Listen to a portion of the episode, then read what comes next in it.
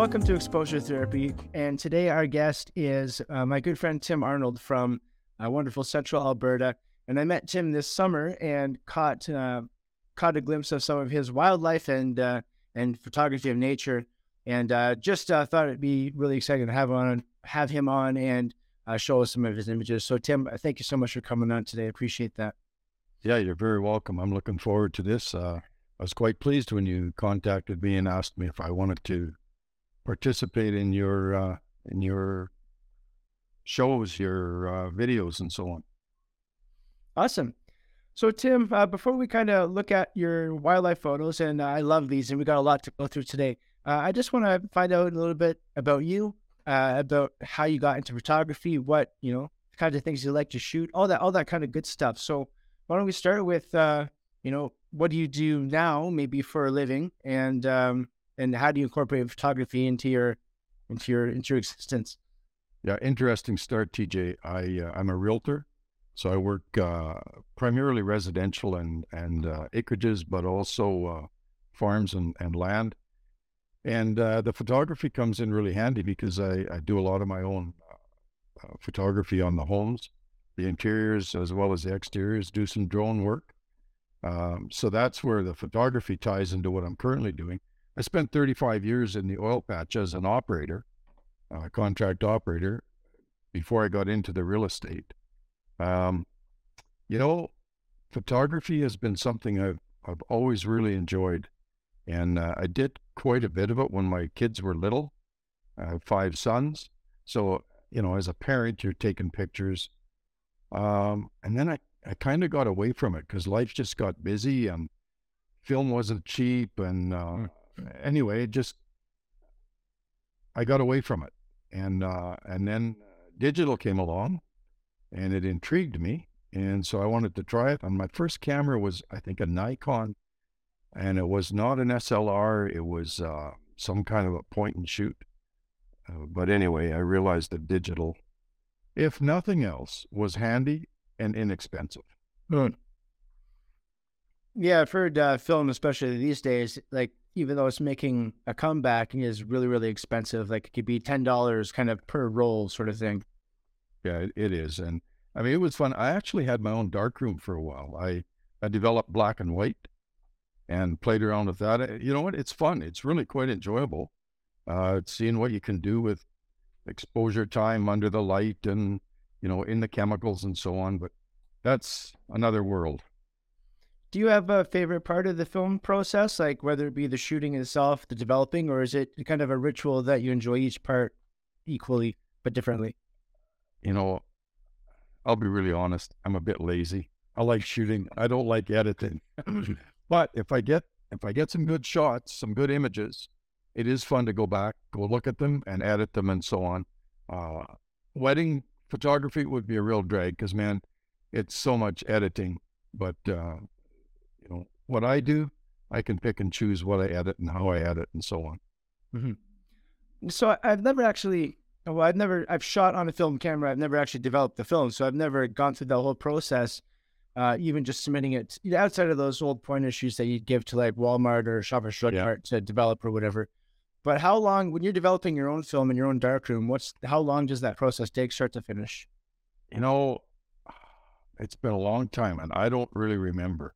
I really don't. I I just know you had to get in a very dark room. You had a red light on. Red lights, for whatever reason, didn't affect the uh, the exposure process, and and then uh, I can't remember how long we'd have to keep the negatives in a tank, mm-hmm. and the prints and so on. There were chemical solutions that you made up, and you know I'm sure that that it has changed considerably today to what it was uh, 30, 35 years ago. I'm sure it's much different, but uh, I just remember really enjoying it. Uh, it was just fun to take the pictures and then develop them. And then, you know, as time went on, I just sold my equipment. Life took over, family took over. And as I said, eventually then I got back into it at digital. Nice. And so what um, what are you shooting on digital, but what are you shooting on these days? You know, I'm a bit of an odd duck. I shoot with Olympus and uh, and Panasonic actually. I've got oh cool Panasonic, yeah, Panasonic G9. They share um, micro four thirds technology, and uh, and so lenses are uh, are compatible on both. So I've got some Panasonic lenses, some Olympus lenses. Both companies have good glass, Mhm. and uh, you know I like the Panasonic video. The Olympus it shoots pretty good images. So uh, you know for wildlife, you've got the uh, with the uh, four thirds, you've got two times crop. And for anybody that's that's uh, not familiar with crop image, then uh, you know your your two times crop takes the full frame and and acts as a doubler. So your uh, for example, a 50 millimeter on a on a two times crop or on a on Olympus would be like 100 millimeter on full frame. So for you know for wildlife, et cetera, which distance is pretty important. Um, it's quite handy. That's a neat little hack. right. If you can't get like that three foot long lens, you know, Yeah, just get the micro four thirds. it's no, it's true though. It does make a difference, right? I mean, I've looked at a, a new lens. It's 100 to 400. Put a 1.4 extender on it, and it makes it into um, what is it about a 140 by um, six something, and then compared to uh, uh, full frame, wow, you're like almost up to a thousand millimeter. You know, yeah. you've got a lot of reach. Yeah. Those uh those long shots, I think, uh, or long lenses or long capabilities really, really come in handy with wildlife. You know, a portrait photographer don't really shoot wildlife unless they're pretty pretty uh used to tourists and stuff. Like in Jasper, they I got you know, I was out there last week and I got right up close to a deer because I'm sure they just see people all the time and they don't really care. Yeah. But uh, yeah, you want to get some real wildlife, you need that long lens. You need that long lens, yeah. Even even with the wildlife like Jasper and so on, you know, you, I mean, they're pretty uh, pretty used to people, but you still got to be careful with bears, for example, and any wildlife. You wanna you wanna don't want to crowd them. Um, you know, the bull elk in rut, want to give them a little space. Um, we get to an elk picture, and I'll tell you a little story about being pursued around a tree. Um, so you, you mentioned Jasper. Where's where uh where's your favorite spot to go shoot? Do you have a favorite, or is it just a lot of really cool spots you like? I like Jasper for wildlife. It's really good. I've got some great sheep pictures on the way there. Um, you know, on along the parkway. Uh, some good bear pictures in that area. Elk, and uh, so I like Jasper because you can almost always get uh, get something there. Uh, but so much of, of wildlife photography is right spot, right time. You know, you, you can sit somewhere and wait for hours nothing happens. You can drive five minutes and look at, lo and behold, there's a moose comes out of the bush. Mm-hmm. It's all about, it's, and it, it's just driving around, covering the country, a lot of it. Uh, so I'm gonna start taking a look at some of your photos here, and I'd like to start with this one. Uh, this looks like it might be well, certainly a mountain, but is this Jasper as well? No, that's actually south of Hinton at a place called Cadomin. And, Okay. and uh, I think it's called Hot Rocks. It's up behind Teck Mine. Um, friend of mine and I, it's, that's him in the picture there. We've done a lot of photography together. And uh, uh, we hiked back up in there, spent a good part of the day, uh, got some sheep pictures, some elk pictures, and just enjoyed the scenery. It was beautiful. There's a place called Hot Rocks. It's uh, steam and hot heat coming out of the ground. And uh, I think in the winter, there's no snow. It, it's melted. Um, it stays warm all winter in that particular spot. Amazing. Rather unique. Like a, not a volcano, but kind of mini, mini, mini version. A little bit of steam coming up. How um how far off the beaten path do you typically go? Um, whatever it takes, we'll drive. Uh, you know, I don't hike a whole lot. I uh, I used to hike more. I use my my side by side and my quad to get back uh, into the bush, but uh, we'll just drive back roads. And and that Cadomin trip, um, my friend there, Dan, and he knew about the area. I hadn't been there before, but we roughly knew where it was, so we just drove around and explored until we found a place to park and and started hiking. Nice. Got it. Go You're, ex- you're yeah, you're exploring. You didn't really have like a set. This is what we're going for. It's just uh, kind of go and see? A lot of times it's just go and see, go and go and see what you can find. That's I do a lot of uh, a lot of trips out west of Sundre, west of uh, Caroline, and and so on, um, and lots of that. I, I know the country pretty well now, but lots of my trips there are just jump on the quad or in the truck and start driving and see what you can find. Are you going out often uh, for the purpose of photography, or uh, are you taking your camera with you on other business uh, throughout your area as a realtor, or is it like a combination of both? A bit of a combination. When I was in the oil patch, I, I did uh, sales as well, and I carried my camera all the time. I always had a camera in the truck, and got some really good uh, landscapes and some wildlife, and uh, you know a variety of photos. Then the time when you see the best opportunity or have the best opportunity is the time your camera's at home. So you, you know, yeah, that happens. That's right. No, keep it with you, right? But uh, my trips out west aren't typically photography only. They're just to go and explore and see what I can find. And uh, you know, uh, you've seen some of my wild horse pictures. They're mm-hmm. from camping out there and uh, and just being around and right spot, right time. Actually. I'll just bring that one up right now since you mentioned it. Here we are. Boom. Yeah. They're um these two guys were fighting over a, a band of five mares and uh, they meant business. The the darker one was mm-hmm. the older stallion and he'd been challenged by the lighter bay. And uh, they came through our camp fighting. And uh, and so I got my quad and followed them. Thought I knew where they were heading, and sure enough, they were there. I spent somewhere between two and three hours following them and uh, and shooting images. Shot about two thousand photos. Threw away probably nineteen hundred of them. Yeah, but seriously, it was incredible. the noise they were making. You know, TJ, we we forget. Like I, I forget I've got video capability with that Panasonic. That's really quite good. After I got back to camp, I realized I hadn't videoed at all. And there had been some tremendous video of them chasing each other and yeah. fighting and squealing and so on. Um, they they get right at it. You can see the the uh, tore up jaw on the one. They're bit and scarred and bleeding, and um, they're serious. This is this is real stuff. How many, um, or do you or do you know how many um, roughly wild horses we do have in Alberta? You get different reports. The last number I heard, there was somewhere around two thousand which would be from Hinton mm-hmm. area all the way south to, you know, um, I don't know, south of Bragg Creek, down in that country. I'm told west of Sundre, in the general area west of Sundre, Caroline, there's about 900, but that was several years ago. So I don't know how many there really are. Mm-hmm. Um, I know there's there's lots of them. Although you can make a trip out there, I've done trips.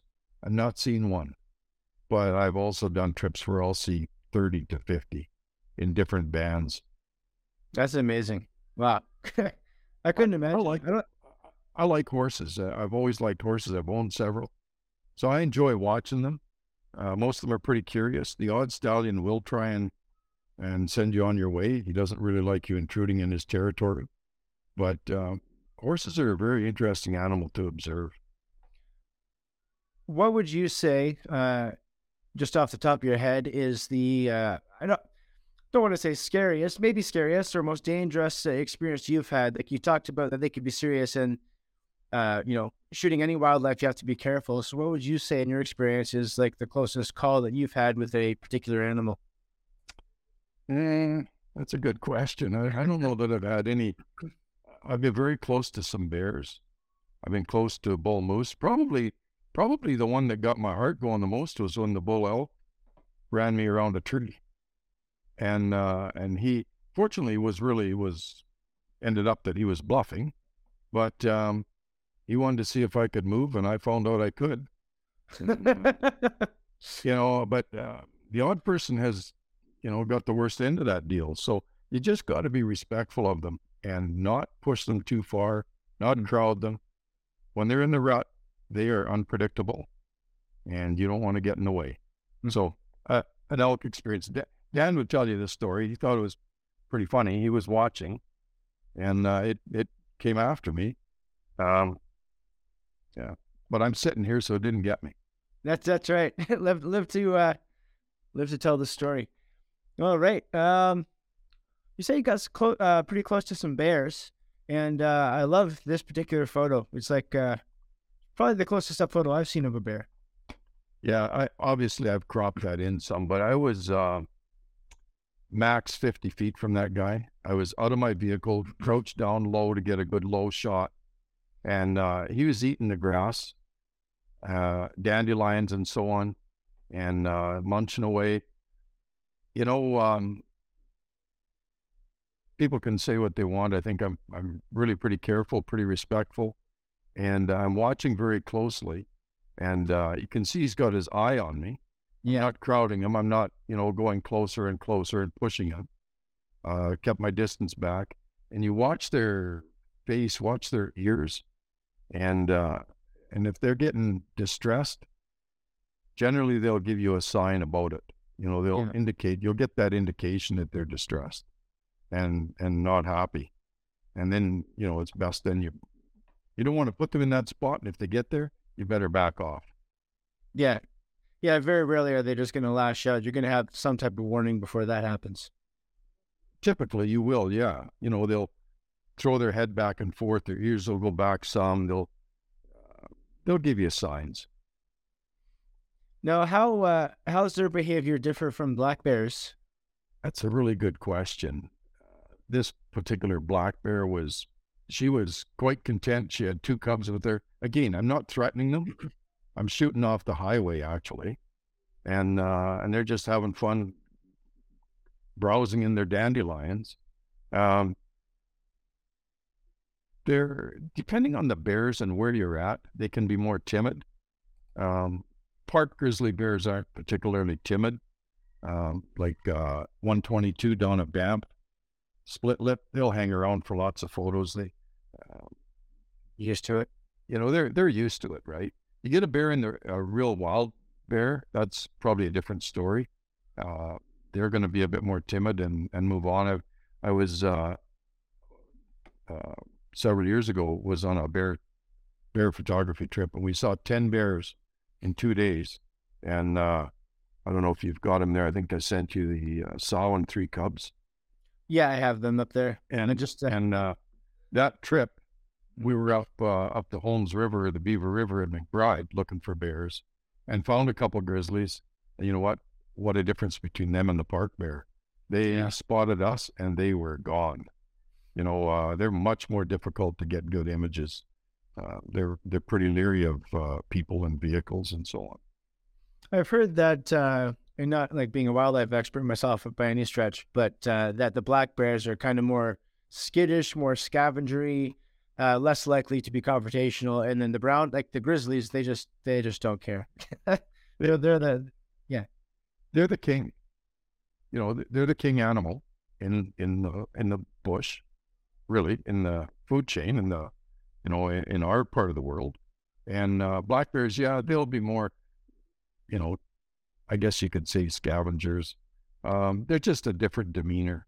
Mhm. Uh, let's face it, it's not uncommon, unheard of for a grizzly bear to eat a black bear, especially the cubs. So uh, you can tell who's king of the food chain. another predator that you never think of as a predator are these guys. Oh man, yeah, those are. I just took that the other day. Uh, there's, uh, I really like owls. They're a very interesting bird. Uh, there's a pair had nested in a tree real close to my son's house, and uh, so I've gone out there just about every day and took images and and kind of kept track of them. Uh, not sure exactly how old they are. I think about three, four weeks. Uh, and they're at the stage called they're called brancher owls now. It's a great horned owl, but they're called brancher because they they can't fly.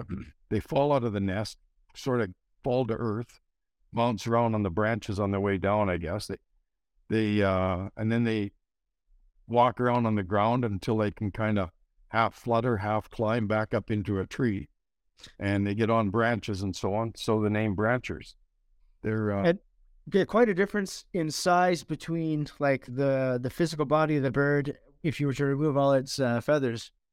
Oh yeah, yeah. There's not a lot to them, but uh, No. horned owls are by far the most aggressive. They're real hunters. They yeah, they get right after it. Uh, I'm told great grays are more, um, you know, they get after mice and, and smaller things like that. But these guys will tra- tackle bigger animals. In fact, uh, one day when we were watching them up in the nest, it's probably back 10 days ago, I heard a thump on the ground. And so I walked over, and right just away from their nest is a, a muskrat laying there dead. Uh, it had Oh. fallen out. I don't know if these guys pushed it out of the nest. I don't know how, it, but it definitely came from there, hit the ground, and uh, so they, you know, one of the parents would have would have gotten it, probably caught it going across the ground somewhere, going across to a pond, and brought it home. Awesome. That's that's a good mom. Good mom or good dad. Good mom, I guess. Yeah, not so good at kids to kick it out of the nest though, yeah. No. No. For real. throwing away supper.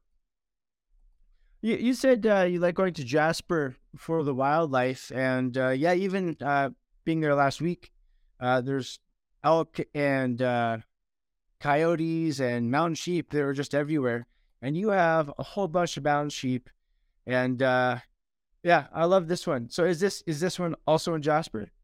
Yeah, it is. This is uh I don't even know what it's called. Uh there's a mountain. It's close to the town site. Um trying to remember it's I think it's off the the road that goes out to the lodge or out to the lake uh by the Jasper Park Lodge. And Okay. you can climb up that mountain. So uh, Dan and I were out there one trip and we climbed that mountain. Is that the Whistler? No, no, it's not Whistler. I, I wish I knew the name of it, TJ. It's just um it's not very high and it would probably be south and east from the town site.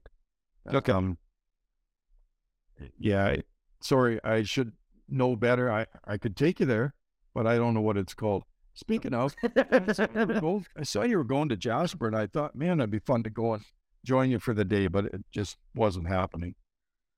Yeah, well, I'll be coming down uh, your way actually. Uh, to I'll be spending a day in Calgary and Drumheller as well. So maybe you want to join me for the drum portion of that. Sure, sure. Yes. Yeah. Uh, so yeah, you got a, a bunch of these mountain sheep photos here. Let me just go through these, and how like I know hunters. Uh, yeah, we still got some down here. I like this one. This is real, real close up. Yeah. Hunters have died trying to get these things. So how difficult is how elusive are they? I like this one too. Look at that. Just kind of Okay, so this this here was a bit of a this was a you know a bit of a long range shot. I did some cropping to get this. This was a Cadomin. Remember the first picture we started with, and yeah. and uh, a mountain in the backdrop and so on. This was one of the sheep I got out there at Cadomin. He's just sitting out there. This was in, uh, I think it was in June, early June, because we were out for bear and sheep and so on. And so, you know, early June is great time for bears because they're liking all the grass and the dandies. And uh, anyway, he's just sunning himself on the rocks. And uh, yeah, it was it was fun. It was a good afternoon, just uh, sitting among them and observing them. Yeah, sorry. So, um, how how difficult this is to get shots of these guys? Like, you don't have a gun, you have a camera. Like, do they do they know the difference? Well, you know, um, they're actually protected, for one thing, and uh, the the big rams um, are drawn for. And uh, oh man, can't believe this! Can you hear that cat? yeah, oh, yeah, yeah, yeah. Can you make an Oh, introduction? He's uh, he can be uh, fairly friendly, but he's fairly annoying at times. He's really demanding. Anyway, the sheep are, you know what? Those Cadomin sheep weren't that terribly skittish. I mean, they weren't. You couldn't walk them around them. Some of the pictures we're going to look at were uh, in the park, and uh, like this guy here was uh, in the park. That was uh, right near Jasper. Um, same place as the first one we looked at was up on a bit of a mountain real close to the town site. And this is uh, down low there by a lake. I guess. This- looks, uh, Yeah, these were taken several years ago by Lake Minnewanka. And uh, that was a, that, you know, sometimes Dan and I'll just jump in the vehicle and, and take the gear and leave at five, six in the morning and head out and see what we can find for the day. Go out, you know, to the park, right? And uh, that particular trip, we found these uh, several of these rams. And again, they're not particularly skittish. You can't walk up to them, of course, but they don't run away neither, and uh, they seem to like the attention actually. Especially the one on the right. yeah. they uh they look really kind of mangy, eh? These ones. Well, it's in June, so they're shedding. Yeah. Uh, you know, you get later on in summer, and they'll look pretty good. They'll, uh, you know, they sleek up and and so on. But yeah, tell you what looks really bad is goats. I don't, I don't think I sent you a goat photo. I don't have a lot of them. Goats are more elusive. Yeah, and they they look mangy. And uh, mountain sheep, of course, famous for this type of behavior. Mm-hmm. This was at Cadomin as well. That's, That's a good spot. Area. I went yeah. back there. Up, it was a really good spot. We spent hours sitting there watching uh, elk and, and sheep. So, uh, on moving on to uh, another species, and these are, uh, I don't know. To me, I think just as scary as bears. Yeah, you know, this guy was. Uh, this was in the rock. Um, so Maligne Lake Road. Oh yeah, I know the up towards M- Maligne Lake is that's real. You know where, where you'll often see moose in the fall, and that's where I found this guy. It's a long hike back to Maligne Lake, and uh, I think I did it three times in two days. And uh, I say hike. Let's not kid ourselves. I'm driving. I'm hiking with my truck. Uh, but this guy was following a cow around, a cow that had a calf. So I got a few pictures of them, but this is pretty nice bull for for uh, park bull for Alberta. Doesn't really compare to the uh, you know to the ones in the Yukon, but still is a he's a pretty nice bull. Um, he had one thing on his mind, and he wasn't particularly concerned with me. I remember uh, when we first moved out to Alberta, uh, we lived in Edmonton, but I took my uh, wife and kids out to uh, that exactly that spot, Maligne Lake Road. Uh, yeah. we we went to Maligne Canyon, then we went to the Maligne Overlook. We went up yeah. to Medicine Lake, and then we continued up to Maligne Lake. And between Medicine Lake and Maligne Lake, we saw a young uh, young moose there. It was just out in the yeah. middle of the road, so it was really nice to be able to get to see that.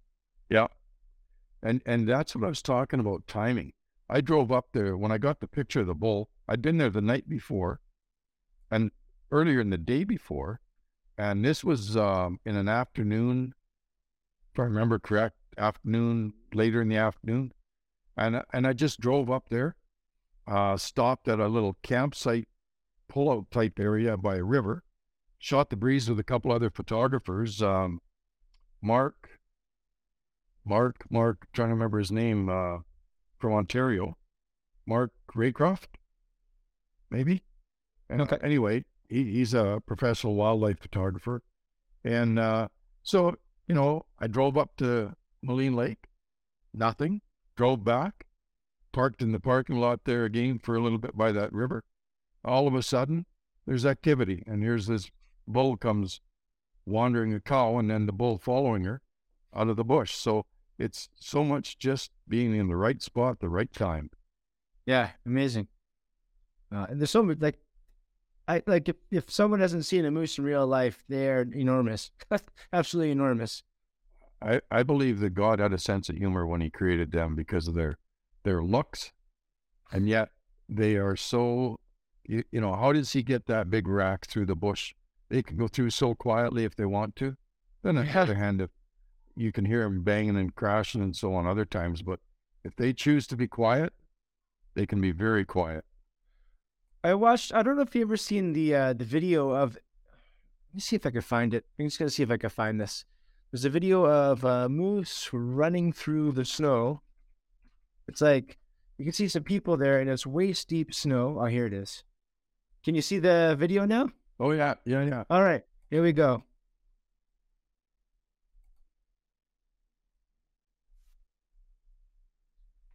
Yeah, so let me just skip ahead here. Don't want to get busted for a copyright claim or anything. Here it is. Here he comes. Yeah, just like blast through, no problem. yeah.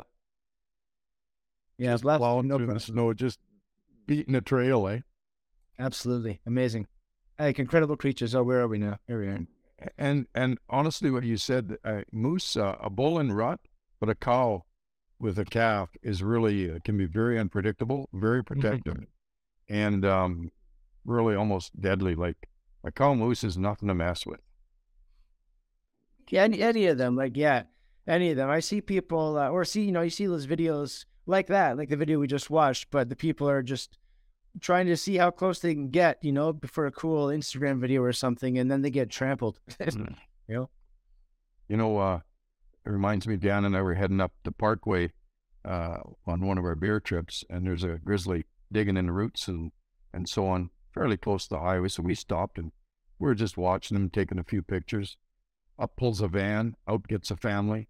This lady sets up her three kids, not right at the bear, but up towards the bear. And then she goes back, so she gets a picture of the the kids with the bear in the background.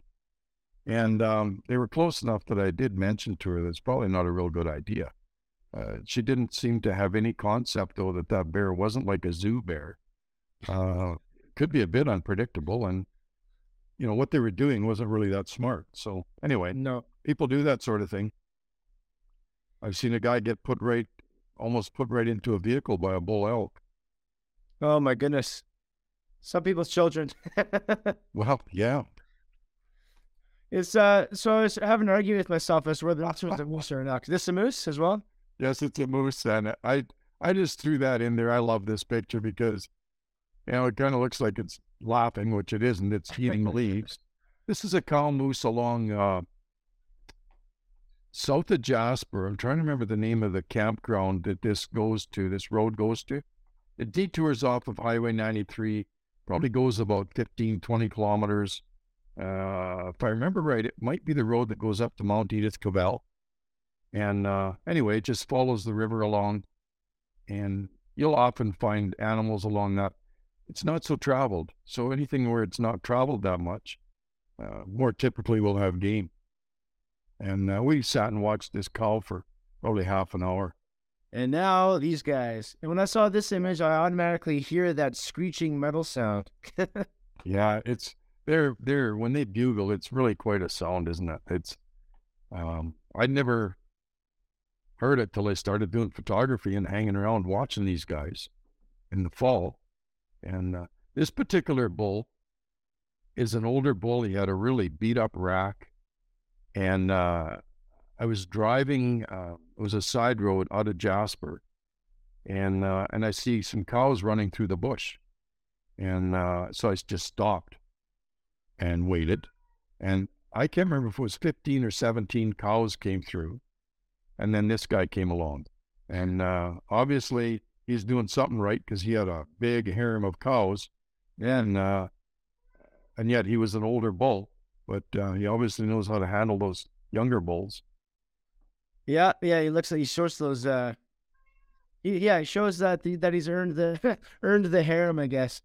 Yeah, earned it. Yeah, yeah. they've got to defend. I've seen them fighting, and uh, um, it's boy, they get their those antlers locked, and they start pushing each other around and running each other, and they uh, they work pretty hard at that. They have that crazy. I, I think they uh, elk probably to me have the most attractive rack. It's they really are. Uh, Dan shot got a bull last fall. There, uh, you've met Dan, and it it's Yeah. wow. I think it's six point. It's really it's very impressive, and yeah, there there's often fairly symmetrical. This one's a little bit off at the out at the tips. It's got a drop tine there and so on, but uh, really impressive animals. And uh, here we have one man on a mission here. He's on a mission. This is the same guy as the first picture, and this was probably the last of the cows that he was chasing or looking after. They were, you know, he kept them together, and um, yeah, he he uh, he worked hard hard to hard to get them and hard to keep them. And was this after? No, no, call. Oh, this is a different. Uh, this is a different elk, a little bit younger one, and uh, not quite as crazy looking rack. I'm not sure. I'm not enough of an expert to tell you how old these guys are. I know this is a younger one though.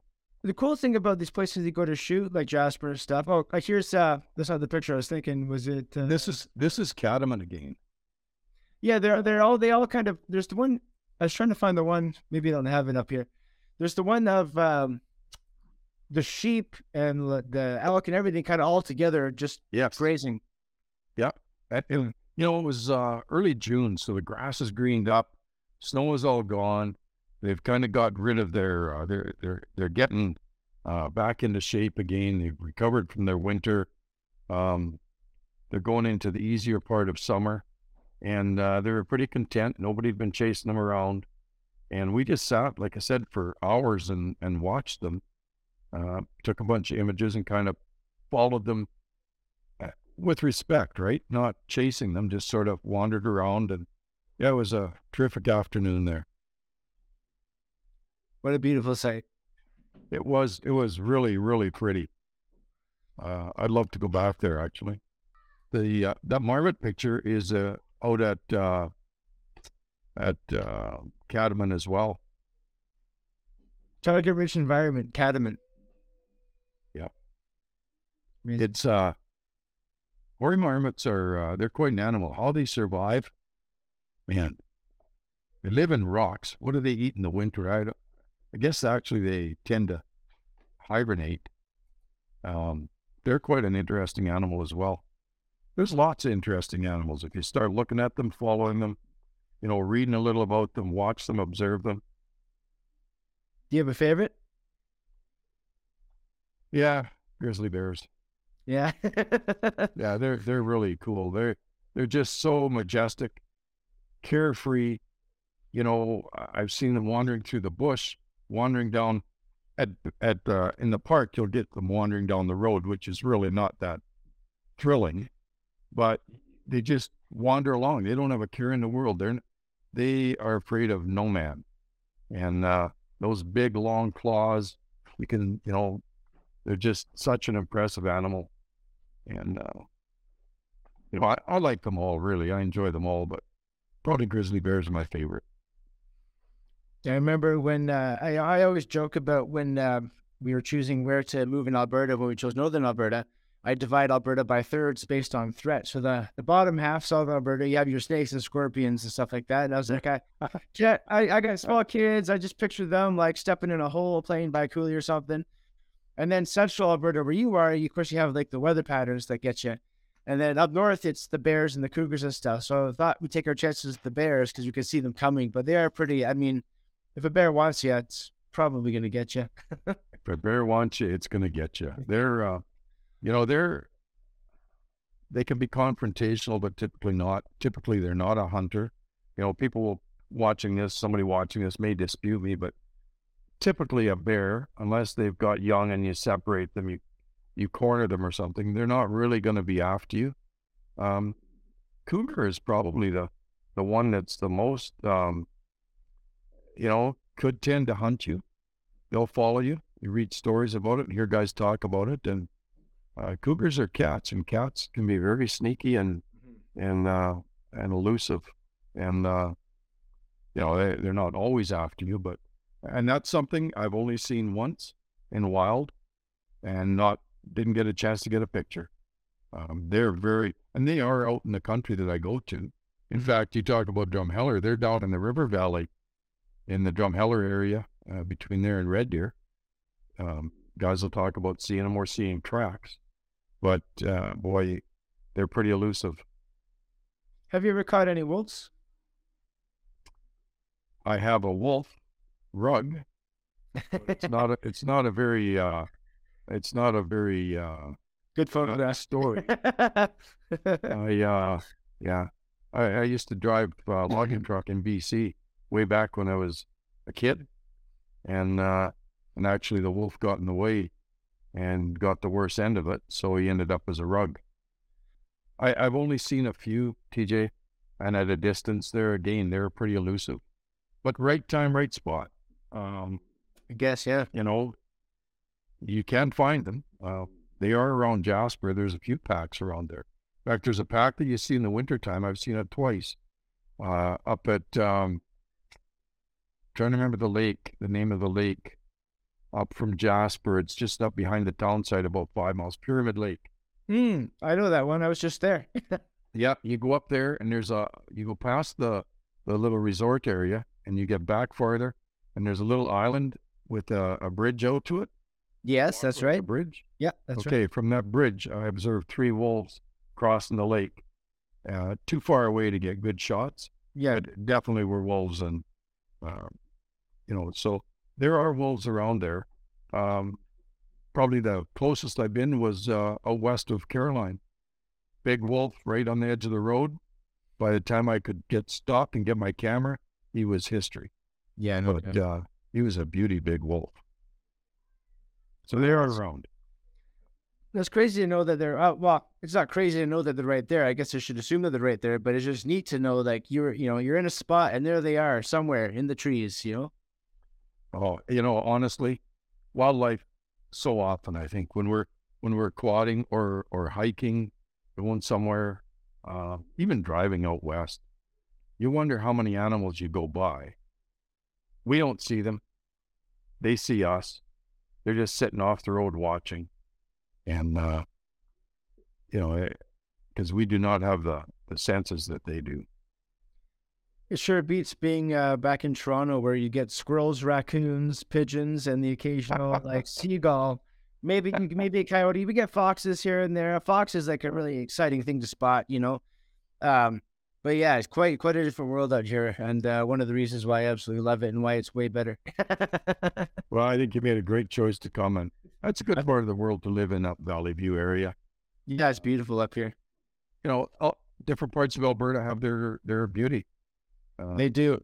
And and don't get me wrong, like uh as much as I joke about like the weather in central Alberta and uh, like the snakes, the scorpions, southern Alberta, having seen most of the province, you know, I, I love the whole thing. It's beautiful. Yeah, such a variety, contrasts. Yeah, exactly. You know, I, that's what I love. There's so many different types of topography and wildlife and everything, and it's all very accessible. Yeah. We live in a great part of the country. We do. And uh, for half the year, it looks like this. Yeah. And is this a white? Is this a whitetail? it is. Uh, and I got to thank Dan uh, for for uh, showing me where these guys were. Uh, he'd been into. Uh, they're actually in a park in Calgary, believe it or not. Uh, there's a herd of whitetail hang out in there, and we went in just before Christmas. I think it was just before or just after. It was minus 25 that day. We spent I don't know two hours, three hours. Spent quite a bit of time hiking around, and uh, found a few big bucks. And this guy was, I mean, his antlers are so uh, non-typical. See that big drop on the on the left Mm, side, that left big there. drop tine? That's like so non-typical. He was pretty good sized deer, and uh, um, they weren't that interested in us. I mean, they weren't going to hang around to get get petted or anything, but we were able to get reasonably close and and spend a bunch of time following them and, and taking images as they were eating. Uh, just something that thought occurred to me. When you're going to shoot wildlife and you're and if you're trying to inch maybe a little bit closer, um, do you find seasonally or which season I think would you find makes it easier to to sneak up on them? Like the snow, does it soften your step or does it add a crunch that makes it harder to to get to them? Like where where do you what when do you find it easiest to get closer to the animals? Uh, that's a good question, and I'm not sure I'm the guy to really ask because I'm not, you know, I, I'm not going to blow smoke. I'm not an expert. I love it. I really enjoy it, and I do work at it. But there's other guys that that know better than I do. I, I think when it's wet, Hmm. though, and snow would be would have it somewhat wet, is better as long as it's soft snow and not crunching. Right. But wet, you know, if you're in uh, an area where there's leaves and so on, um, and they often know you're there. It's whether you run up on them quickly or move in slowly makes the difference. Mhm. And uh, if they feel, as soon as they feel threatened, um, they're gone. You know, uh, often an animal, for example, the horses. Um, some of the bands, boy, you come around the corner, you, you're an eighth of a mile away, and they're out of there. and others you can be 100 feet and they hang around.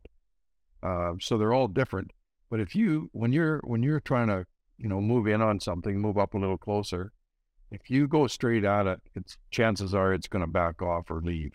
But if you kind of go at a bit of an angle and work your way, almost like a sailboat tacking, you get what I'm talking about, mm-hmm. um, and use that sort of a technique, you can move in closer without uh, without the moving off. But again, you got to be respectful. I think that's the biggest thing is respect for the animal and uh, and the fact whether they've got young with them and, and make sure they're not stressed. Um, you know, it's really important. That's where long lenses come in. Mm-hmm. So you can get that good image from a distance without crowding in on them. Yeah. I, yeah.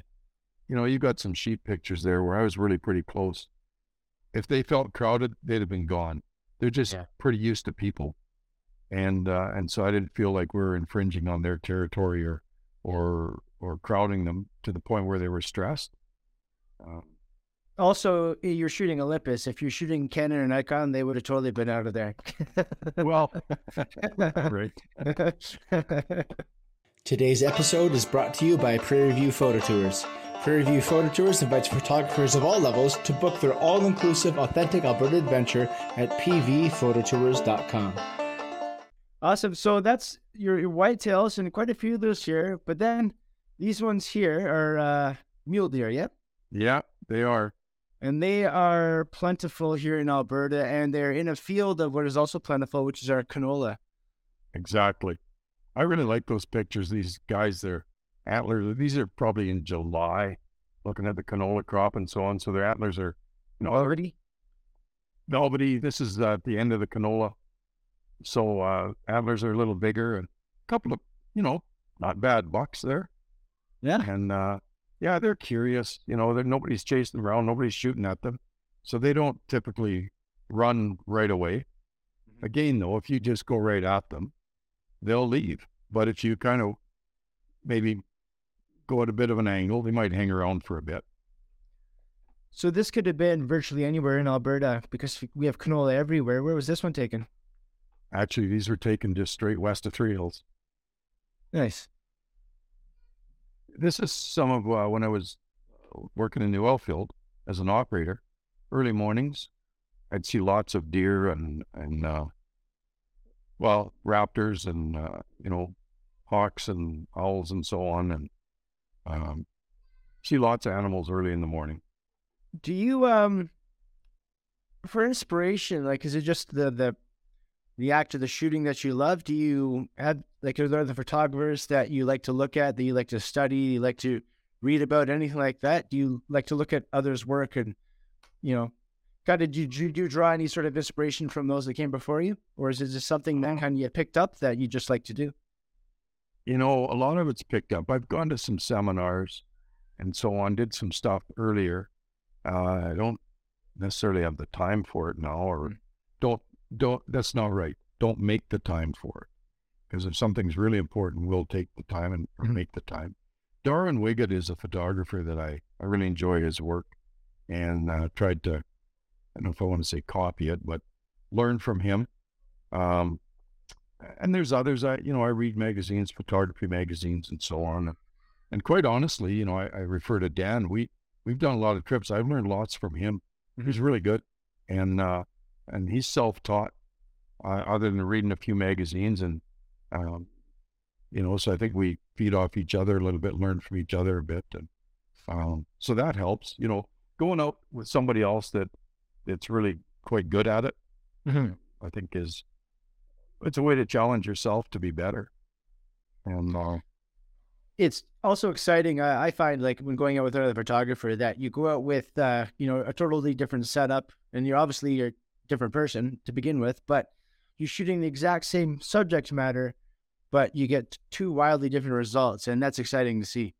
Very, very true, and uh, it is interesting to see some of the uh, just the difference in in the angles and so on. The gear a little bit, but really it's the eye, and I, I think that's you know more than the gear, the eye and the aptitude for it and the ability to compose and and so on, and the ability to keep the animal from leaving, like have it feel comfortable with you there. That's a big part of it. You know, some of the bear, elk, etc. You know, um, you want them to be comfortable and not threatened, and that's a bit of an art to uh, to be able to do that. Yeah, I know, absolutely. It's like uh, I was just gonna say from uh, my security experience, I'm like it's like watching people try to approach a girl in a bar. so you have to approach it the same way they approach basically any of these wildlife. well, I've never heard that analogy before, but you're you're you're saying before, you know, you gotta don't go direct line, go kind of, you know, kind of like to stick the sailboat, and then you know you kind of got to get close and don't go don't go straight at him, but don't go too fast, and you know, long land, stay at a distance, all the things, right? Um, I'd like to finish off with this one here, and I absolutely love this one. Uh, for so many reasons, uh, the contrast, the color. Um, it's obviously it's beautiful nature shot. So talk about this one.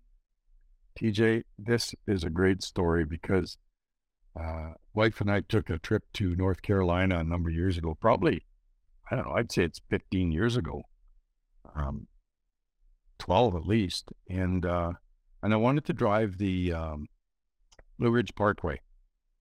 And so this was just at the start of it by Asheville, North Carolina. And uh, it had rained, cleared. It was still raining where we were. So I, uh, and maybe someone was just coming out of the trees and, and I'm like, ah, I don't want to get out my gear. I'll just do this with my phone. Back then it would have been like an iPhone 4 or 5, maybe. Mm-hmm. And uh, it's probably the best image from the whole trip for one thing, that night there's a big windstorm came up and blew most of the, or a lot of the leaves off the trees. So, you know, even this scene wouldn't have looked the same. But uh, this just goes to show right spot, right time, right conditions. You know, with a flipping iPhone, I get a a really a really decent photo. And so uh doesn't matter your equipment so much as just your eye. And uh take the shots. You know? Yeah, I, I, like to equate that to um, you know, you can take an F one F one race car driver, and uh, you know, you could put him in a Ferrari or you could put him in, you know, like a Chevette, and he's going to do some awesome things with that Chevette because he really knows how to drive. He could do even more amazing things with that Ferrari, but if you're a terrible driver, you're you're not going to do anything with that Ferrari. you probably crash it. You know. Yeah, absolutely. Yeah, it's it's just so much about take the opportunity and shoot the picture. And uh, do you you said you uh, like to have your camera with you most of the time, but uh, do you find yourself shooting a lot with your phone? You know, way more than I used to. Um, phones are so uh, they're incredible what they can do. Now again, you get into poor light or um, certain situations, you just you know a good camera, good lens is going to give you a better image. There's no question. And uh, but today's phones, man, you got so much control over them, and uh, and they just they do a tremendous job. So uh, yeah, I actually do. I shoot quite a few photos with my phone. I do not shoot house interiors with my phone though. no, we we draw the line there. We have some standards. That's what we do. When house I'm using uh, good gear. There's um no when I was when we when we got on uh, today just before we started recording, uh, we were talking about uh, different social media outlets and websites and whatever where you might display your work, and you said that you kind of just like to do the process and keep to yourself, and you do make a couple of prints. You, we can see some of them behind you on the wall there. But uh, something I did want to bring to your attention is an app that I just was introduced to about a week ago um, called Glass and I went to check it out. I just it's a paid membership, so it costs you thirty bucks a year. Um, but there's no like algorithms, there's no ads on it, there's no uh, video or influencers or anything, and it's just for photographers.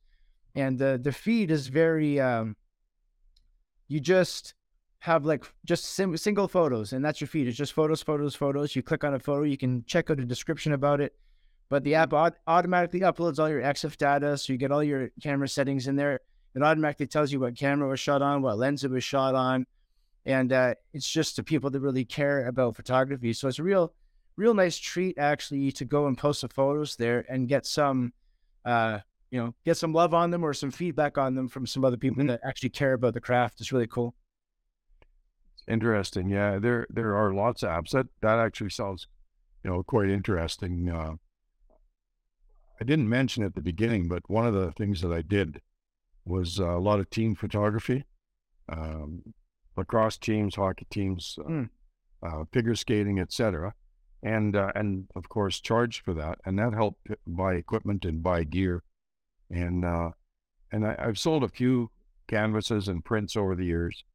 Um, donated some, sold some, kind of helped pay the way a little bit. But as life went on and, and moved into different, uh, you know, different areas, um, I just felt I didn't have the time to to pursue marketing them, and and that's a whole other avenue. That's that's a whole other degree of commitment to do the marketing. So uh, I just enjoy shooting, some editing, and uh, I, I've got way too many canvases and prints because I, I get a photo, the one you can see in the background with with the uh, the loading chute in the uh, you know in the mountains in the back and so on. I really like left that. shoulder That's there. I- yeah, that's one I did last winter. I'll move there and you can see it better. I did that last winter. Uh, a little did, did a little HDR effect on it and so on, and uh, I've made two canvases just because I like the photo. I've done that way Hmm. too much. I don't have enough wall space. Excellent. Um, and people can also find you uh, down here at Wild Horse Real wildhorsesrealestate.com. Uh, you know, not for photography, but if they're looking for those services, or I guess if they wanted to contact you for photography, they could do it through that way as well. They could do it through that. Yeah, you bet. Tim, anything going on? Any projects? Uh, I know it's not photography related, but you are kind of embroiled in a political uh, election that's going on right now here in Alberta. Is there anything you want to, anything you want to say about anything that you're doing, any projects, anything photography related, uh, before we before we sign off? Um, no, I, uh, you know, I am busy. You're right. I'm busy with the political side of my life. Uh, when that's over, I'll get out doing more shooting and so on.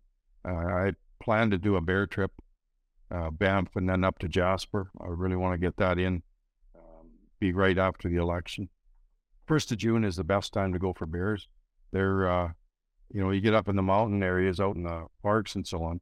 You got altitude, so your your dandelions aren't out until end of May, early June, and uh, typically good time to see grizzlies. So, gonna get that in, and who knows, maybe back to Catamount, because uh, that's just great country to go to. I was supposed to be going uh, in May this month out actually to uh, out to not to Catamount but to Jasper. Well, it might not be in Jasper that area. I have a friend that lives in Hinton, and Okay. uh, he's going to be going out uh, bear hunting. So I'm going to be going out to film and to document the bear hunt. Sure. And any idea where he's going for his hunt? No, no, he says he's seen a lot of bears out. So he lives in Hinton, works in Grande Prairie, so somewhere I guess along. Okay. drive. Yep, it'll be up likely up between there and Grande Cache and up. That's it's a trip I'd like to do sometime. Never done it. Uh, Hinton to Grande Prairie. Mm-hmm. You know, there's so much beautiful country in this province, uh, really in Canada, but uh, we've got such contrast, as we said earlier. You, you know, you can go from the wheat fields to the mountains and everything in between. Yeah, absolutely. Yeah, beautiful.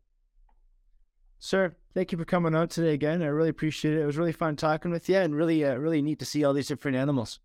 Yeah, good. Thanks, TJ. Thanks for giving me the opportunity.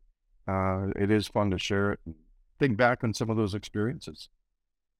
Awesome, Tim. We'll talk to you soon. You bet. Take care.